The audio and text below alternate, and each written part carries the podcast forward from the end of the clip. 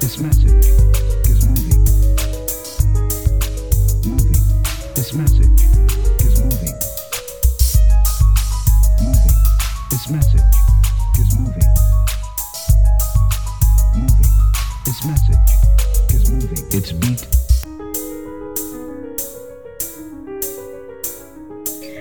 All right. Welcome to another episode of The Message is Moving, where we break generation curses every day. Today, we're talking about breaking the generation curse of juvenile delinquency. In 10 years, the United States has cut youth incarceration in half. While the reduction is impressive, youth involvement in the juvenile justice system continues to impact youth of color disproportionately. In every state, black youth are more likely to be incarcerated than, than their white peers, about five times as likely nationwide. American Indian youth are three times as likely to be incarcerated as their white peers, and for Latin youth, disparities are smaller but still prevalent. Latin youth are 42% more likely than their white peers to be incarcerated. After arrest, youth of color are more likely to be detained pre adjudication and committed post adjudication. They are also less likely to be diverted into the system. These patterns hold across a range of offenses, and this is something that appears to be an issue ever since this data has been recorded. And this is a source from sentencingproject.org. So, who better to have meaningful dialogue with than a regular face of the messages moving? I call her my political princess, Advocate Ashley. I Ashley Smith wow, I love my new titles. Well, hello, hello, everyone. I'm glad to be back. You earn those titles, though. Thank you. I appreciate that. You definitely did. So, usually I'm the one to bring the subject to Ashley, and we we discuss it as as such. But I actually reached out to Ashley this time and asked, "Hey, what is things that are generation curses or kind of issues that plague our community that we can really address and try to correct?" And you actually brought up the subject, and when I did a little bit of research on it, I was like, "This is definitely a great way," but I'm definitely going to lean towards you. So. Yeah. When did you become aware of this being generation curse or being aware of how disproportionate? I mean, I'm, I'm sure it's not something that's hard to imagine, Right. but when you really dived into juvenile delinquency and being aware of it, um, how did that came about? Sure. So, um, well, as you probably know, or I believe I've stated it in previous episodes, that my profession is in child advocacy. Um, so I work very closely with the family court system, um, in which case, and, as well as I've um, been within the school system. Um, so, in, in which case, I deal with a lot of children who have also been involved or had DJJ involvement, Department of Juvenile Justice involvement. Um, so, as a social worker, um, a lot of my research that I focused on was uh, racial disparities among children, among youth. Um, so, kind of like all of those things ha- is what got me uh, interested in looking into um, children considered to be delinquent. So, my profession and educational experience. Got it. And I'm sure you've seen so many cases um, where it definitely hit you a different way, especially you being a mother yourself, right? Absolutely, as well as my own school experiences. So, as well as everybody, you know, all the things that's happening, you know, in the media with children who are arrested, or, you know, you've seen the videos of law enforcement tackling children and, you know, harming them. So, all of those things, and just kind of, you know, looking into deeper as far as how does this become an issue for society? How does this come, become an issue as a family? How do I protect my own children, like you said, as as they enter school or navigate through school? Got it. And more statistics or research that kind of back up that point. A survey by the Annie E. Casey Foundation of mm-hmm. Youth Justice Agencies finds the population of black youth in juvenile detention on February 1st, 2021 reached a pandemic high, while that of white youth was the second lowest recorded in more than a year. Yeah. This survey, conducted each month since the pandemic began in March 2020, and this is aimed at assessing the effects of coronavirus pandemic on juvenile justice systems around the country. Population of Black and Latino youth grew 14% and 2% respectively from May 1st, 2020 through February 1st, 2021, while the population of white, non Latino, and youth fell 6%. Overall, the youth detention population rose by more than 6% from May 1st to February 1st, driven by black and Latino youth lingering longer in detention. So that's the numbers to back it up. We're not just talking it's a talk. You know, we got to bring some stats right. into this podcast. So, right. And then can I mm-hmm. also add, like, if you want a more specific to your environment, um, I don't know if, if you or people are aware of school report cards. Report cards. The Office of Civil Rights also um, collects data of detention from school systems because that's one of the main ways that children are incarcerated or mm-hmm. found to be um, considered delinquent is through how they are uh, penalized from the school system. So a lot of times um, it breaks that data down as far as, like you said, with um, their ethnicity, whether or not they have a, a IEP or some type of um, disability, as well as um, what they're being um, penalized for? Are they being kicked out of school? Are they being arrested? Um, how often law enforcement is being called? So um, you can go on your school's website, the school district's website, and your school should have a report card that kind of um, breaks that data down specifically for your area as well. It's great information. And it kind of defeats that old adage where it says kids will be kids because even what mm-hmm. they do as kids can follow you as an adult, right? Exactly. That's why, I, I, even though we're talking about juvenile delinquency being a generational uh, curse, I would want to reframe it to even say like the criminalization of juveniles because the whole delinquency thing is is based off of discretion. You know, it's based off of how we view or identify children because of punitive practices when it's also it's really that we're criminalizing them just for being kids. Mm. Advocate Ashley's in the building. Always. So, so one of the things that you brought up to me was breaking down school to prison nexus. Mm-hmm. Can you expound on that? Yeah, so um, you may be familiar with the term school to prison pipeline, and it's, it's along the same lines of the pipeline. Um, it's just that the pipe, the people started going towards the word nexus because a pipeline kind of indicates that children are being funneled through like a school system um, you know into prison. Whereas mm. um, you know not all schools are funneling children you know or putting them in that type of carceral um, state or mentality. Suburban children or um, fully funded schools they don't have the same type of so-called pipeline. So the nexus is thinking about the connections and the interconnections of oppression and how schools interact, how they have the same type of um, prison or carceral element of a prison. Um, that you know affects or impacts children so that's that's what the school to prison nexus is is kind of thinking of institutions that children are involved in and how they kind of mimic the elements of a prison system mm. so, understood Okay.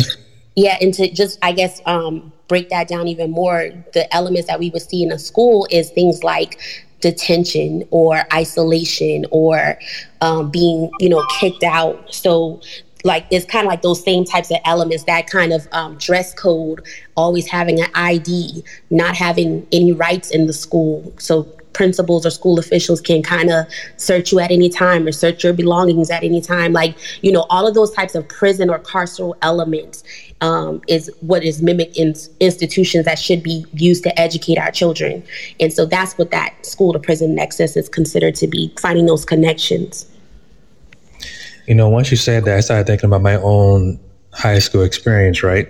Mm-hmm. And I wasn't a problem child at all. So, or didn't get really any trouble. So I didn't really have, I never got suspended from school, but I've done ISS one time yeah. and that was conspiracy. But anyway, the one time I did do ISS, I was like, yeah, I can't do this because we couldn't talk. yeah. they didn't really let us sleep. It was true isolation. And we had work to do and we were done. Like it really, it really felt like I don't know, it, it, it, messes with you because you're thinking, okay, it's a lunchtime, right? But it's only second period because time goes by so slow. You're not doing you're anything. counting time. so that that makes sense. So for kids who always are in ISS or get suspended in a way they're so used to that behavior. So when they get to the real world, they say, well, you know what? I can just adjust to this, even though there's nothing humane or should be normal about going to prison. But that's kind of already been placed in their mindset. Exactly. Or even for children who are already incarcerated, like what does that do to you as a child to have to already live in an environment like that because you messed up because you're a child and then now you have to be kind of reintegrated into society as you're dealing with adolescence how do you not go back into you know prison? Like it, it's going to be twice as hard to get you out of that mind state when it's already embedded in you from being incarcerated. Absolutely because especially in your adolescence right a lot of things are very impressed well you so in a lot of ways, when you're younger, um, an adolescent, you're very impressionable. So mm-hmm. what you think is reality is not that, but it shapes your mind that it is. So yeah, as teenagers, self-image is very important to us at that time, right? So what could be reality that hey, um, for me to to to attract someone, I have to do this or do this. To your point, to a kid, they can say, well, reality is this is it, being incarcerated, right? I've always been bad. I'm always going to be it. So this is exactly. this is it. So I can understand how that can factor in, and if it's not really remedied in a in a different manner, that's going to follow them. And it's like you look at the end result, but you don't look at the beginning, the context of why they're like that, why the mind state is like that. Yeah. Exactly. It definitely impacts your identity as well as your socialization because you, everybody knows in prison, like you have to condition yourself to be, you know, around certain people. You have to find your click so to speak you know for protection or for you know to get your needs met. And so when you if you get out of that um, and come back into society you're, you're doing the same thing. You need to click up with people and versus you know standing in your own identity because that was kind of taken away from you. Right. Kind of thinks it, it kind of reminds me of this term i hear certain people use of people not being built for prison or someone mm-hmm. saying, "Yeah, I'm built for prison." Like, what does that really mean, though? Yeah. Like we thought it was cool to think about. Well, as a guy, I thought it was cool because you know how hip hop can influence you. Not blaming hip hop, but you know when you're younger, anything you hear celebrities may say or do, mm-hmm. you might think it's cool. And you think about like, what does that really mean being built for prison? Because in prison, you're not treated like a civilian. So, yeah. what exactly are you being built for? Yeah, slavery's supposed to be over. Um, I think about that, and even on representation. And this might be slightly deviating, but um, if you can follow me, Advocate Ashley, I'm trying to make this point. okay. so you remember movies back in the days about prison? I'm saying back in the day because it is for us, like Prison Song or the lock, uh, Lockdown movie by Master P. Prison was positioned in a different manner of like the pros and the cons and it's not it wasn't really glamorized. The pros, what I mean by pros, the pros of those movies were if you get in trouble, you get involved in this. This movie is a small taste of how terrible it can be. Yeah. The cons of it can be someone who's already been incarcerated as a youth will feel like, well, that's just the reality. And and instead of it being like, yo, that's sad to look at or a therapeutic moment, you're looking at it as a badge of honor. Right. But when I, when I think about the mind state, I think about this movie Prison. Have you ever seen the movie Prison Song? It had Q-Tip, Master, um, not, Master P, Q-Tip, Mary J. Blige, Fat Joe. Came yeah. out like in 2000. Yeah, I do remember. I, I vaguely remember it, but I think I know what you're talking about. So I think it's on Netflix now, but I used to watch it on BET. And Q-Tip's character, you know, he, he got involved in group homes and he, now he's in prison. I remember he said to his childhood friend who's been incarcerated since a youth, he's like, yo, I don't belong in here. But his friend didn't have that same type of mentality because he's been incarcerated since he was a child. Mm-hmm. Like, like, what is his life? So I don't know. It made me think of that for some reason. Yeah. And then um, also, I know we're thinking about how the person, the juvenile or the person incarcerated, internalizes um, that carceral state. But we also think about need to think about like the labeling afterwards. So especially, you know, we know prisoners, adult or juveniles, once you've been there, that's that's kind of what everybody sees. Your options are limited. You're you know getting a job, getting um, housing, if especially if you have to um, you know get government housing or any or um, be under the housing authority. Or mm-hmm. if you do get arrested again, you know, judges or prosecutors are looking at that record and already they don't care if it was a mistake or what happened. They just they just know that this is on your record and you're deemed a bad person um, you know once that's once you've done that. So society also looks at you differently coming out. So how and so like we said a child is navigating development and adolescence and now they also have to deal with that kind of labeling so of course you know their identity is just like well this is how it's going to be then i'm i'm going to act like how you guys treat me right Absolutely. And we're going to use that to transition to the next point, which is law enforcement in elementary and middle school. And this has been debated for quite some time, but in recent memory, I think it's at a, a different height, especially when a couple of years ago, where that police officer, I believe, was handling this young black girl, and she was sitting on her desk, and he literally like dragged her from the desk. Um, before then, this was always debated, but now on social media and classrooms, you're seeing this type of behavior. So, in regards to law enforcement in elementary and middle school, what is your take on that? And did you experience the law enforcement when you were in school? Oh, yeah, twice. Um, so, my take is that law enforcement does not need to be in schools.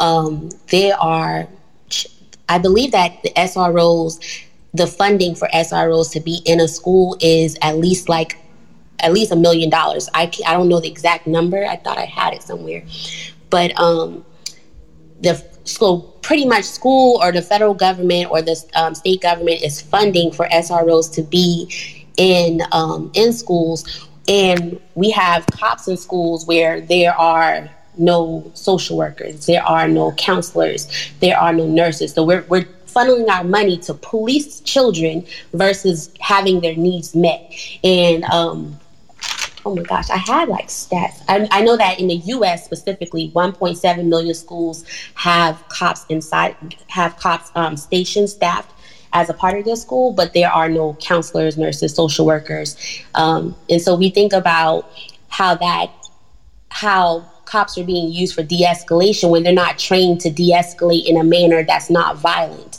We have we just saw um, how the young lady, I, believe her name was Makai. Forgive me, I, am drawing a blank with her name.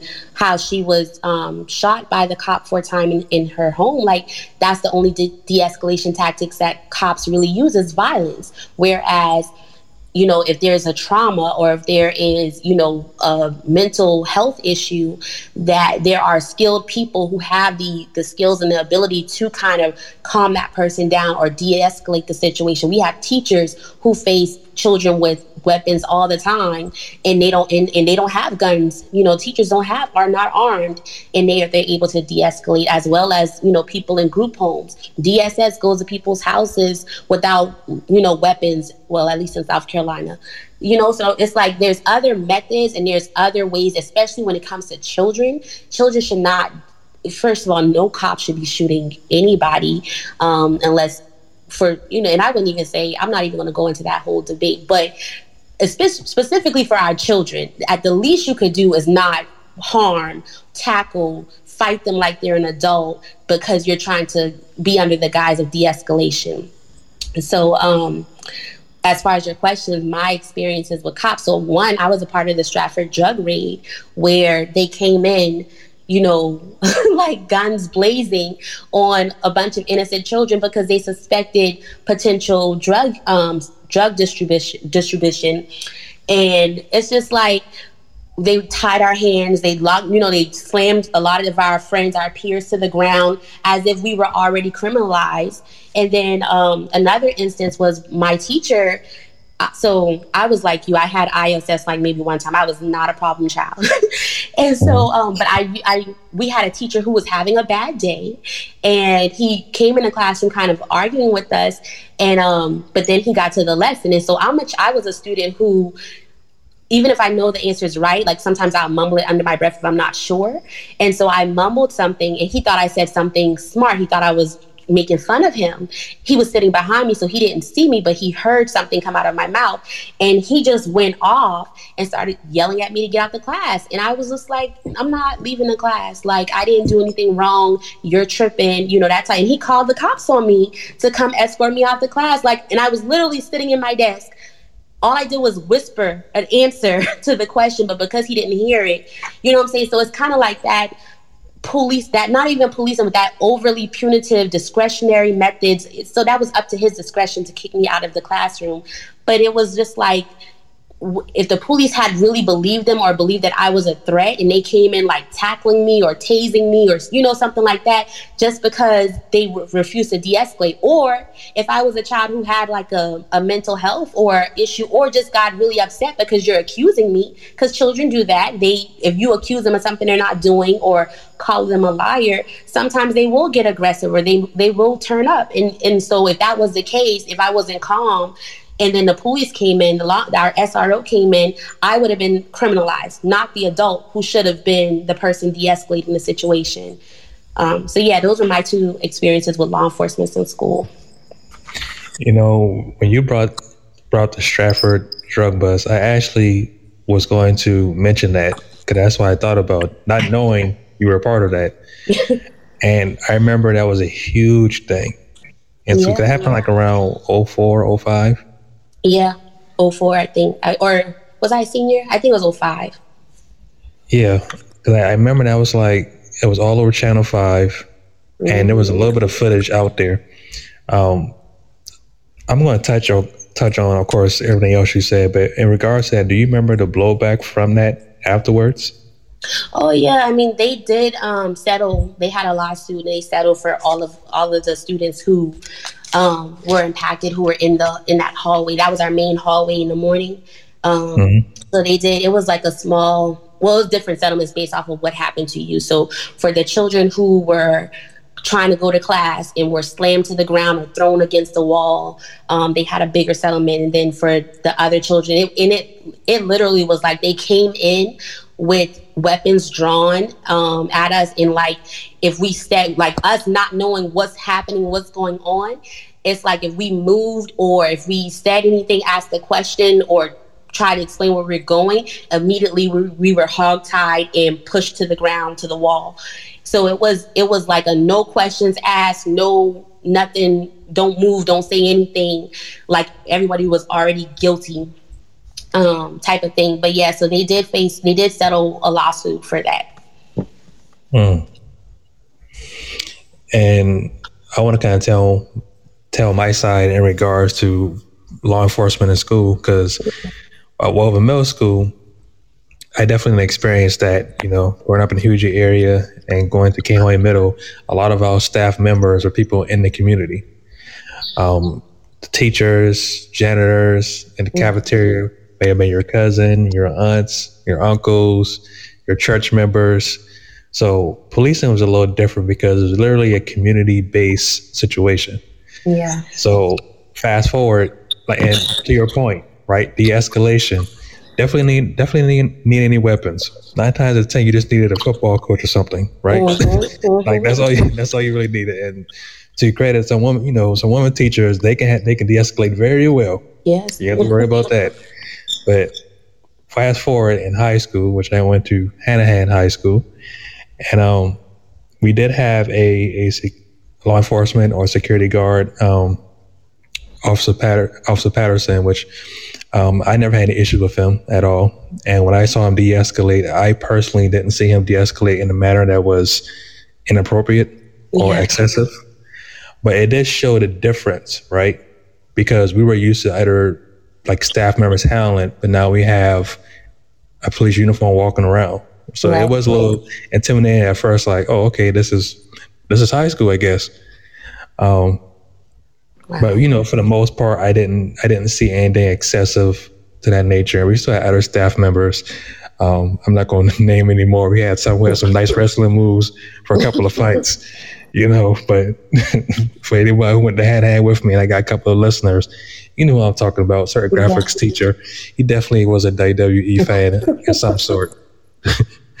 but I want to also mention about the budget that you referred to. for law enforcement. So mm-hmm. that budget to include law enforcement is that part of the budget that goes towards the school system, or that is that included with like the budget of law enforcement, like the police district in general, or is that go towards the school? Um, and I'm trying to I knew I wrote it down for this conversation, but I cannot find on my notes. But I believe so. From my understanding, it's the educational. It comes out of educational funding because okay. um, schools can fund. Like I said, they can choose to fund nurses or school counselors or um, social workers, but they're putting funding towards the SRO in the school. Got it. Okay, so it's it's more so of the district school leader's choice on where they put the funding in. Correct, and they're paying the they're paying that police department. Got it. Okay. Got it. So that also kind of like how it goes full circle, right? Because we had episodes on redlining, me and you together, and uneducated voting. All that plays a part. That we we see a pattern here. Exactly. so you mentioned something very important as well. Well, everything you said was important, but in terms of instead of de-escalation, we're spending so much money on policing. And when it comes to policing, you made the point of community oversight versus arrest. Can you elaborate on that? Yeah, so um, I mentioned earlier how there is data. So the Office of Civil Rights, um, which is a federal office, um, has um, is who does these data reports for schools and runs the school report cards on how children are being um, policed. Schools should also be collecting data on their disciplinary um, measures. So I know for Charleston County, they have. Um, there's a particular tool. So every time a child is has an infraction, they have to notify what type of infraction it is, whether it's like hit, kick, push, whether it's just disrupting school, or um, you know a status offense, which is truancy or um, running, skipping class or something like that. So, um, or rude or you know saying something to the teacher that's rude so they have kind of like a level system and then what happens is um, depending on how many infractions it is, is how it moves up the chain. So this the data system that Charleston County uses, it inputs all that information for each child. It also has in there if that child has an IEP or if they have a 504 plan. And I keep bringing up the IEP and 504 plan because this the children who have either um, a specific diagnosis, there is that lets you know that they are functioning differently than a typical child in a school, a neurotypical child in a classroom. So that teacher has to adhere to their um, their um, diagnoses. They have to adhere to their plan. The the disparity comes in not only racially, but also because these children are the teachers are not willing to deal with the, that particular ch- child or make exceptions or modifications for that particular child. It's too difficult. It's too much. Sometimes the, ch- the classrooms are overcrowded and um, there's more than one child with a diagnosis and more than one accommodation that needs to be made for that teacher. So it's you know it's hard all across the board.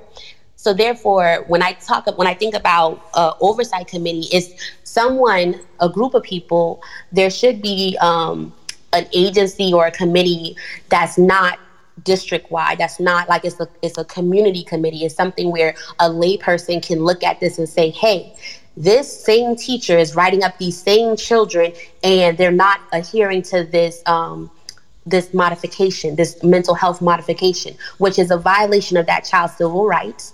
And so this teacher needs to have some type of anti-bias training. This teacher needs to have some type of de-escalation training um, specifically. So kind of like this committee should be outside of the school board, outside of the dis- the school district, because you know if you work for the school district, you're going to come from a place of understanding and compassion for the teachers, and mm-hmm. you're going to look at the children as how they are identified as delinquent, constantly written up, constantly making infractions, constantly disrupting class, and everybody's kind of just ignoring, um, you know, their their mental health diagnoses which is why we need as um, not SROs but school counselors more or more social workers to determine you know what's really going on.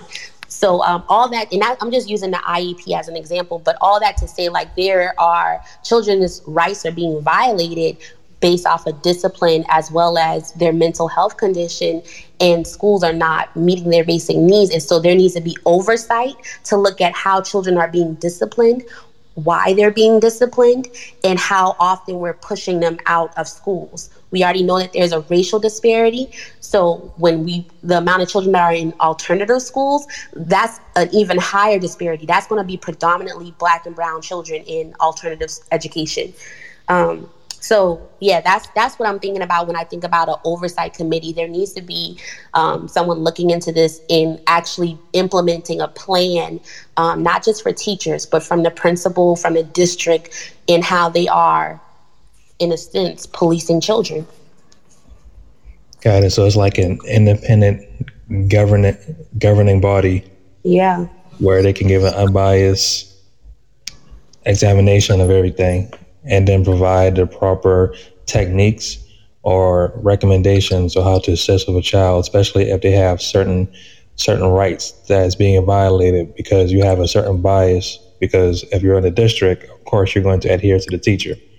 Right, and then also what you said about how in middle school it was it was mainly community, um, and within your school, like that's another like let's let these people be community members because they know these children you know? They know or they know what's available in the community. They're a part of the community that may be able to assist that family or these children. So they have so sometimes community have uh, members have a a more broader creative way of how to interact or make an impact with children versus what teachers may have time for or what the school may be willing to do. So sometimes that needs to come from the outside in. Um, and you know, children, if if they're a part of that community and they're, you know, they see that community member who they probably already have a relationship with or they respect, they might be more willing to, you know, adhere or, you know, uh, be compliant with any type of change that needs to happen or even be more open and trust that community member more than they trust the school.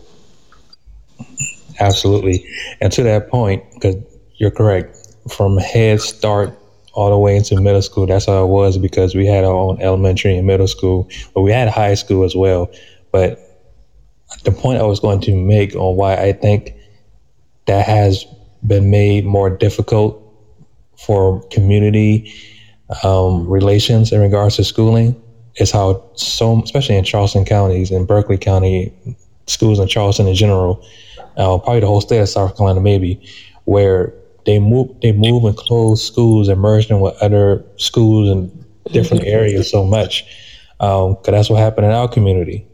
Because we had a King High School, but then it merged with depending on what side of, of Huger and King area you're in, you were either going to Hanahan or you were going to Timberland. Yeah. So now you're being placed aside, and I'm sure, but so many records of that child was transferred with them. So now the child is in a whole new environment. Um, and how they're treated, especially if there's a certain stereotype on the area that they came right. from, it's going to be a whole different situation. That's why I think your recommendation of an independent governing body, like a community outreach, will be so effective. But the only reason why I say that being difficult because when you say community, probably through title, but it's hard for the like being in Huger, growing up in Huger, and Hanahan is across the bridge. It's hard for the Huger community to really step in because just to even get to that school on time, we had to get up like at five in the morning to catch the bus. So now we're our parents and our everyone that had our back in middle school, elementary.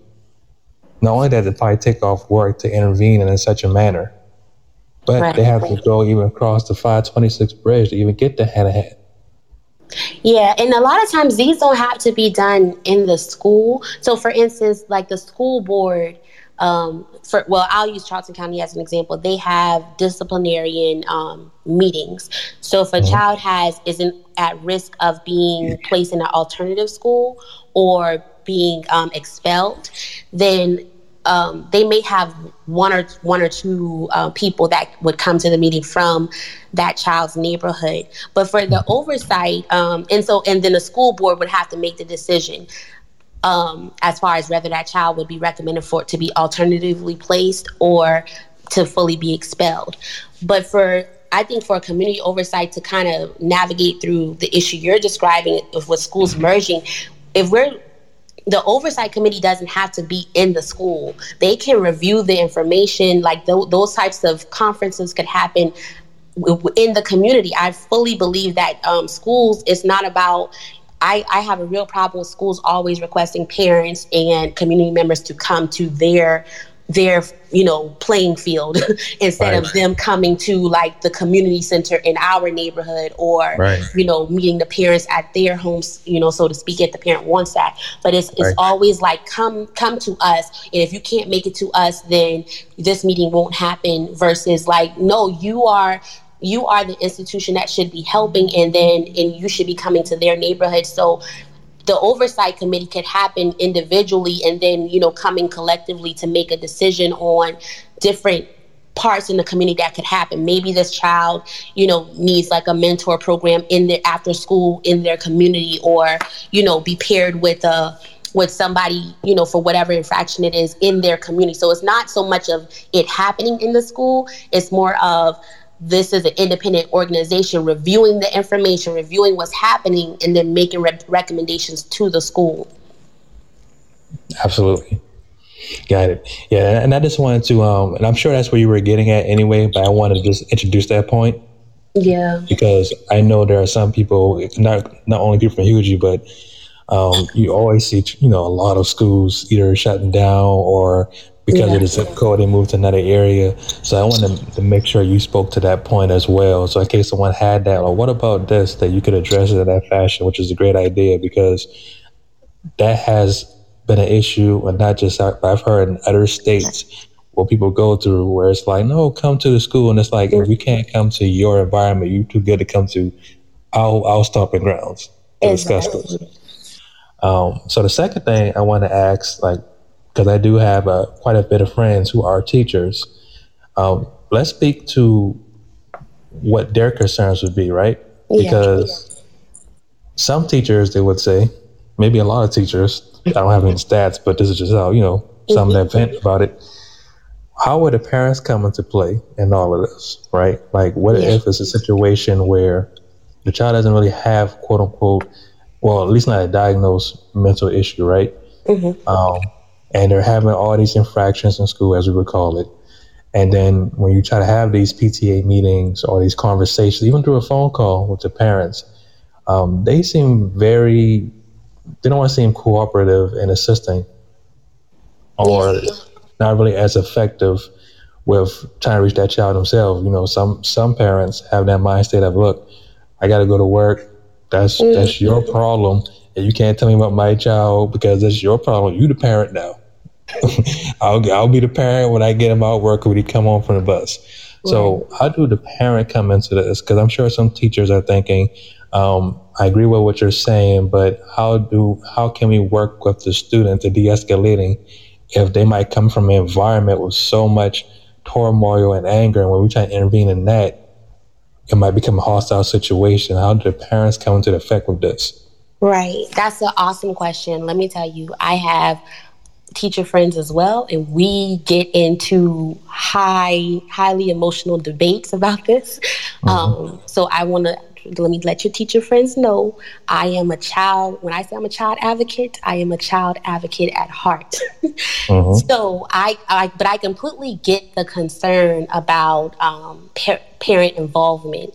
However, my challenge to um, teachers is that so one it's a valid point that parents are work they have to work. They literally have to go to work some are single parents some have poverty issues some like it's all types of things going on and they really are highly stressed and don't have the time to deal with it um, and probably would prefer that that the child could stay home some some parents like they would rather not deal with it, but by law, they have to go to school.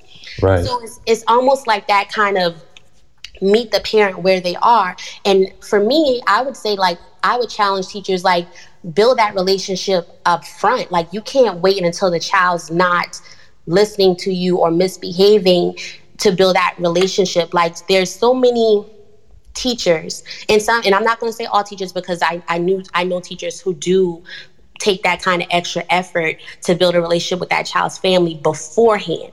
Because mm-hmm. if you're already built, like before school even starts, if you have your roster and you're like setting up, um, you know, even with parent teacher meetings, I've, I've went to parent teacher meetings and tried to ask these teachers questions and get to know them. And I'm like rushed and funneled through. They're ready to get home too.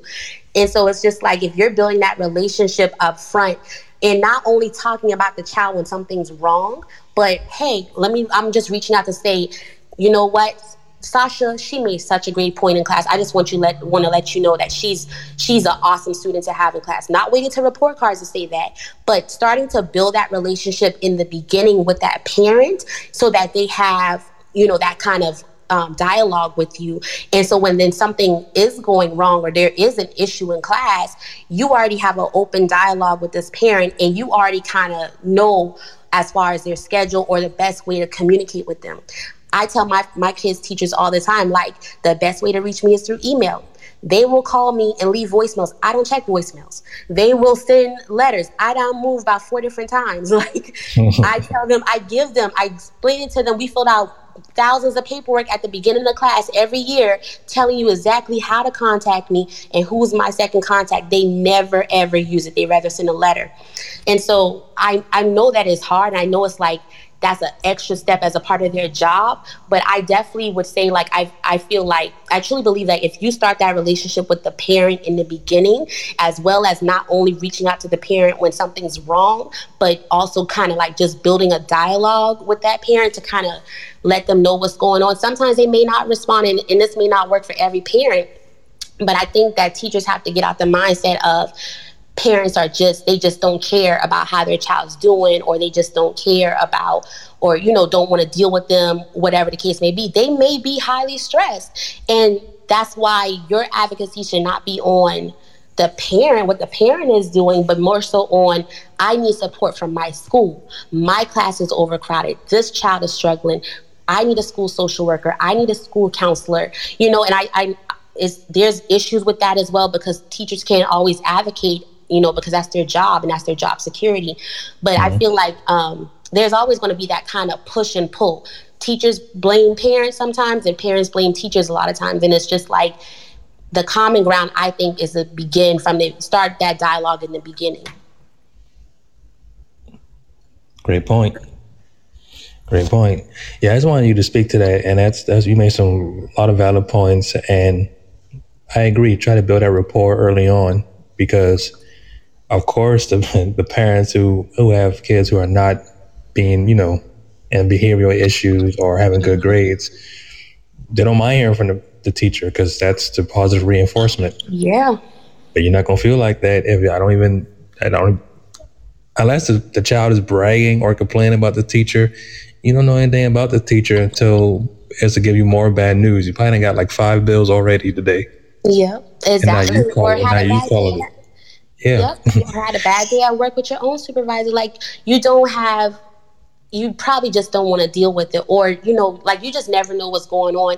And i just i feel like again and i can't really suggest this to teachers because i get it. That's your job. You're there to teach. You're not there to be you know a savior. You're not there to like you know push boundaries. But i feel like be a support for the family get to the root cause of what's happening with this child is if this child just has issues with you then that's that needs to be like a, commu- a community or a meeting in the school and it doesn't have to and then again stop trying to meet the parent or make the parents come to you. They have to take time off from work to talk to you.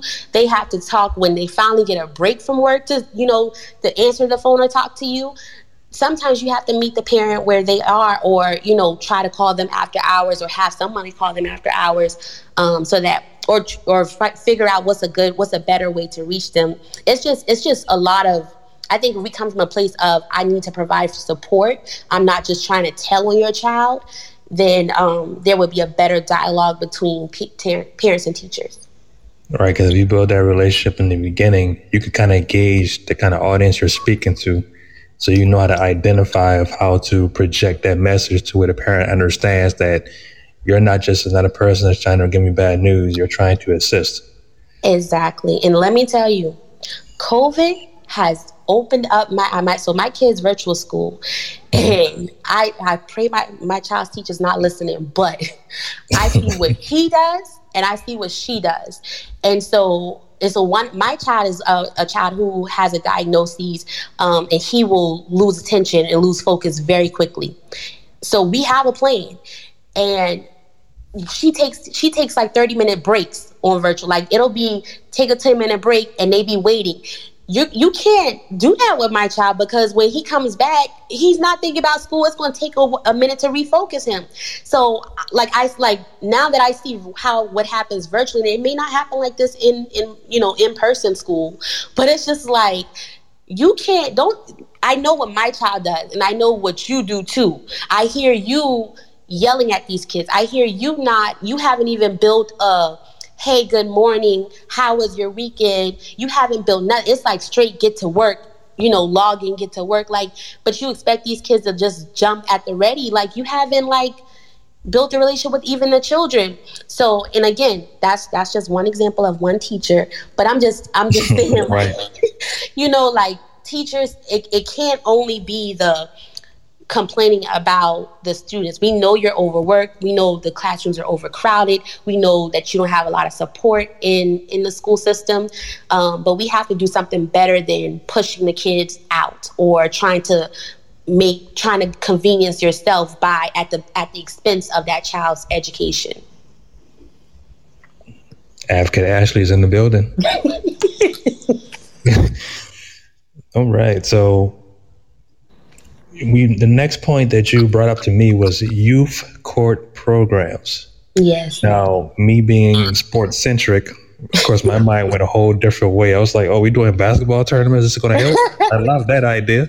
No. But I'm sure that's not what poli- the political princess is talking about. So, can you expound on that as well?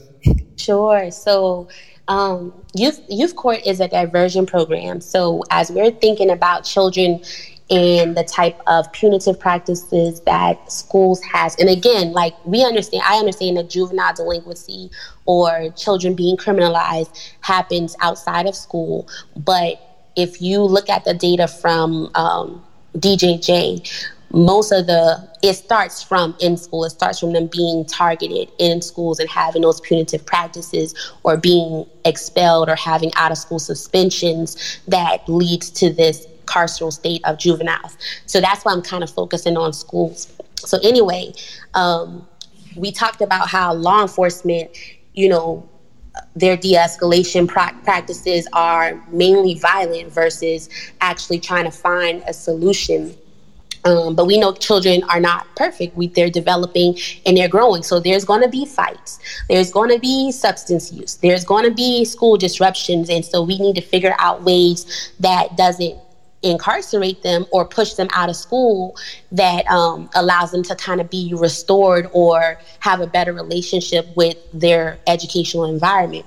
Um, so, all that being said, is Youth Court is a diversion program, and um, I was a part of it in Stratford, and it was actually the teacher who called the law enforcement officer on me, um, who did um, that ran this program, and mm. so, um, but I love the program even though um, I felt very betrayed by him as well as the officer, because the officer who came is the officer who was a part of this program.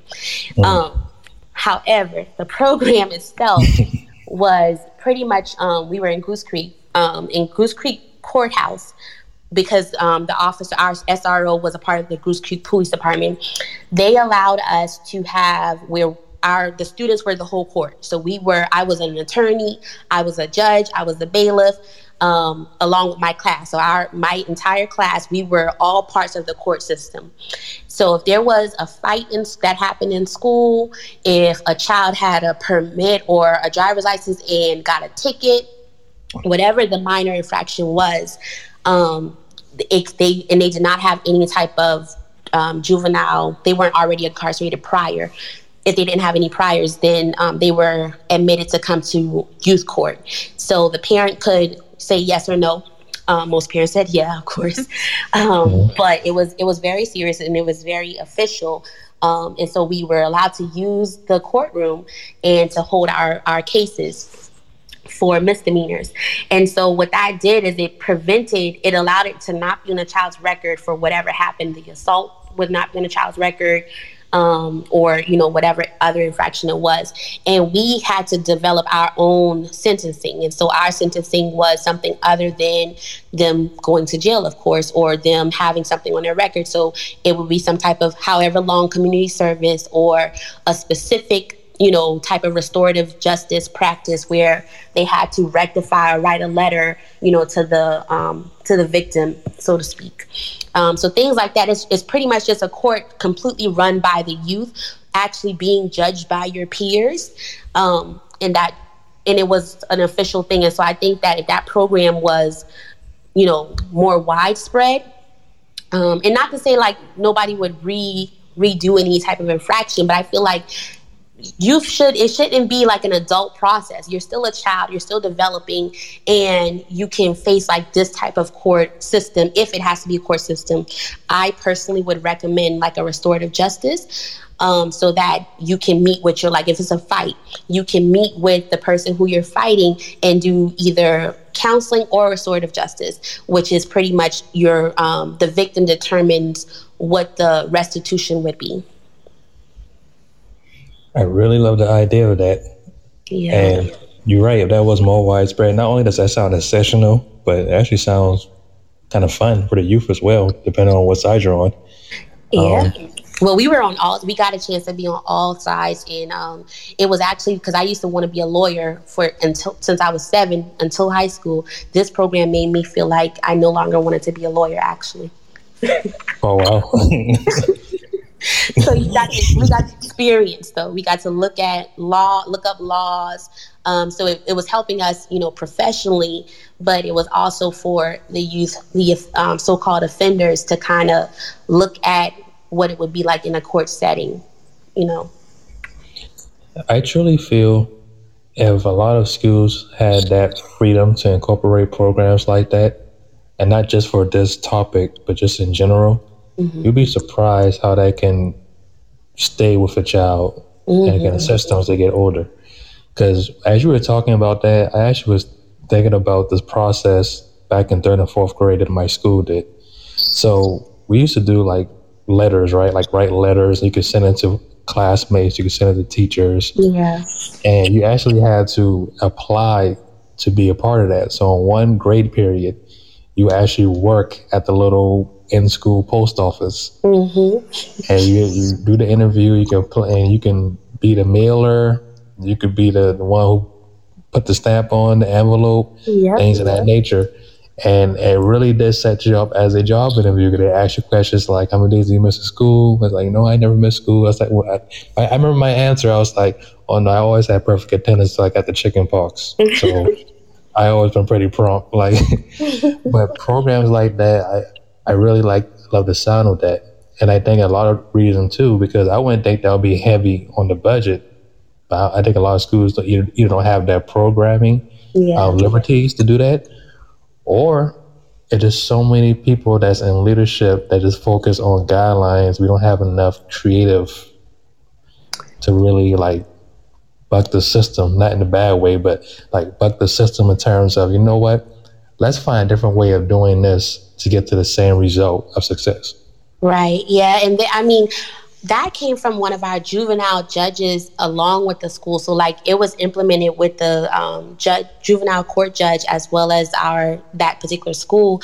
And then um, like you were saying, shoot, I lost my train of thought um, oh, as I was going to say, along with that pro- program, like you were saying, as far as the skills that we kind of had to go through in the process, like for that, we had to be sworn to confidentiality as, you know, 11th graders and 12th graders like we were like already having to deal with how to keep information confidential and not talk to our friends about who's coming to court or you know what happened in court and things like that. So yeah i, I completely agree with you. Like the thing that's what school should be. It should be helping us to develop our professional skills, our strengths in our areas of opportunities, helping us to try things, as well as allowing us the opportunity to be a child and mess up, but also be, you know, restored or think about the impact from other peers, not from another adult saying, hey, this is wrong, but other children saying, hey, like this is how you disrupted school. This is how you you know impacted the school with your fight.